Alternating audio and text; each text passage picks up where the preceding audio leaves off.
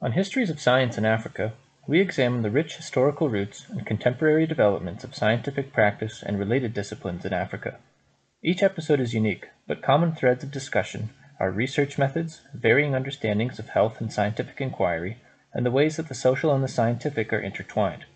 The podcast is aimed at students and scholars of African studies, as well as those interested in learning about science, technology, and healthcare on the continent.